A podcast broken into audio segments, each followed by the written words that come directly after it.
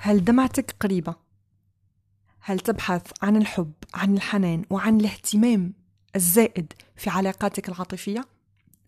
هل أنت منغلق في دور المنقذ بالنسبة للطرف الآخر؟ هل تتنازل عن قيمك ومبادئك من أجل إرضاء الآخر ولعدم جرحه؟ هل من بعد هذا الكل تنغلق في الشكوى؟ هل تنغلق في دور الضحية؟ هل من الصعب أنك تنهي علاقة حب فاشلة؟ هل تخاف من تواجدك وحدك؟ هل عندك صعوبة أنك توضع حدود للغير؟ هل تظن أن الغير مسؤول عن فرحتك؟ وهل مزاجك يتغير على حسب مزاج الغير؟ السلام عليكم كيف العادة معكم نرجس؟ نكملوا في سلسلة الجروح النرجسية والعراقيل العاطفية اللي تنتج عليها. إذا جاوبت بنعم لأكثر من سؤال من أسئلة تاع المقدمة أنت تعاني من جرح التخلي. جرح التخلي كيف كيما الجروح النرجسية اللي حكينا عليها من قبل؟ يصير في الطفولة المبكرة. جرح التخلي ينتج على أحد من المواقف التالية. انعدام الحب الرعاية والاهتمام من طرف أحد الوالدين. في أغلب الأحيان الولي اللي عنده جنس مغاير. إذا كانت طفلة يعني من طرف الأب إذا كان طفل من طرف الأم. أو موقف انفصال مفاجئ مع الأم بالتحديد مع الأم. مهما كان جنس الطفلة. أو الموقف الثالث ولادة أخ أو أخت بصفة مفاجئة أو غير ممهد لها. نتج عنه الإحساس بمشاعر سلبية والإحساس بالتخلي وهذا الجرح كيف الإنسان كبر متشافاش ومتداواش وكبر معاه. نعطي مثال في مجتمعاتنا للأسف الأب كأنه عنده مانع أنه يعبر عن اهتمام وعن حنانه لبنته أه أنه يحضن بنته أه أنه يتكلم مع بنته ويعبر لها على فخره على حبه على حنانه ليها أو مثلا طفل الأم راحت للمستشفى لسبب أو لآخر. مثلا راحت للمستشفى غابت بصفة مفاجئة. الطفل في مجتمعاتنا وفي عقلياتنا العربية بصفة عامة. نقولوا صغير ما يفهمش.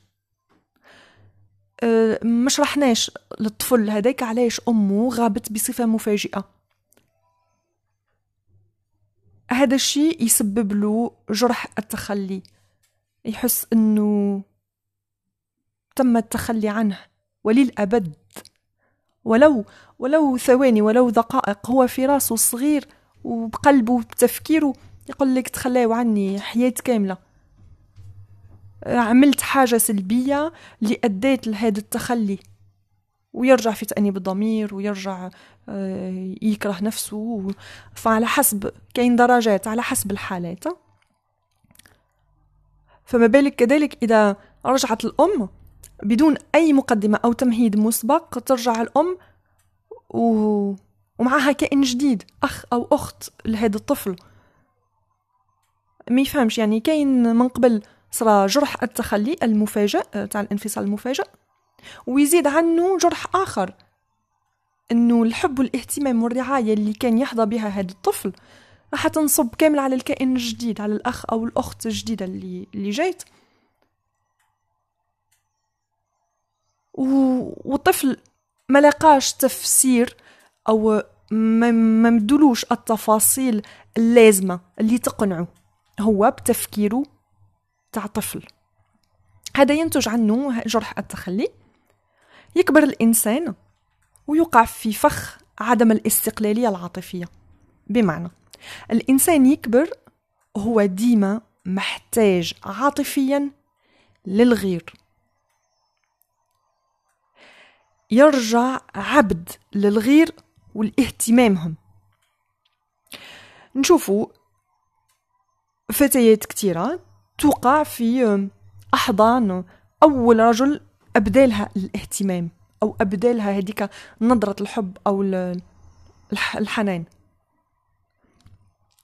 هذا كامل لأنها ما لقاتوش في محيطها. أول إنسان يشوف معها النظرة هذيك تروح تترمى في حضنه. نلقاوها كذلك عند الذكور ولو أن الذكور يحظوا ب رتبة معينة في العائلات خاصة مكانتهم عند الأمهات في الأغلب في الأغلب. الإنسان مهما كان جنسه الإنسان اللي عنده جرح التخلي كيف يكبر قلنا ما يوليش مستقل عاطفيا ويولي عبد يرجع عبد الاهتمام الغير. الاهتمام هذا يقدر يكون إيجابي كما يقدر يكون سلبي. الإنسان من أجل أنه يحظى بالاهتمام تاع الغير مستعد يعمل أي حاجة. كيف نقول الاهتمام سلبي؟ يقدر الإنسان ينغلق في علاقة سامة جدا علاقة فيها العنف فيها العدوان. وهي حالة من من حالات الاهتمام. ومن بعد الإنسان هذا اللي عنده جرح التخلي اللي ما تشافيش يقدر ينغلق في دور الضحية. وبهكا يزيد يجلب اهتمام وعطف أكثر من طرف الأشخاص المحيطين به. هذا الإنسان يقدر كذلك يقع في المانيبيولاسيون يقدر يستعمل مختلف الوسائل باش يوصل لأهدافه. أهدافه اللا شعورية اللي هي الحب والرعاية والاهتمام تاع الغير. كيفاش الإنسان يخرج من جرح التخلي؟ كيفاش يتشافى؟ هاد الجرح bien sûr عمل عمل طويلة نفسي طويل. آه، للخروج من جرح التخلي إنه الإنسان يتعلم حب ذاته. أول حاجة يملي وقته يتعلم يحب وحدته يتعلم يحط حد حد للعلاقات السامة. يقول stop. علاقة فاشلة علاقة ما يربح منها والو. يقول ستوب.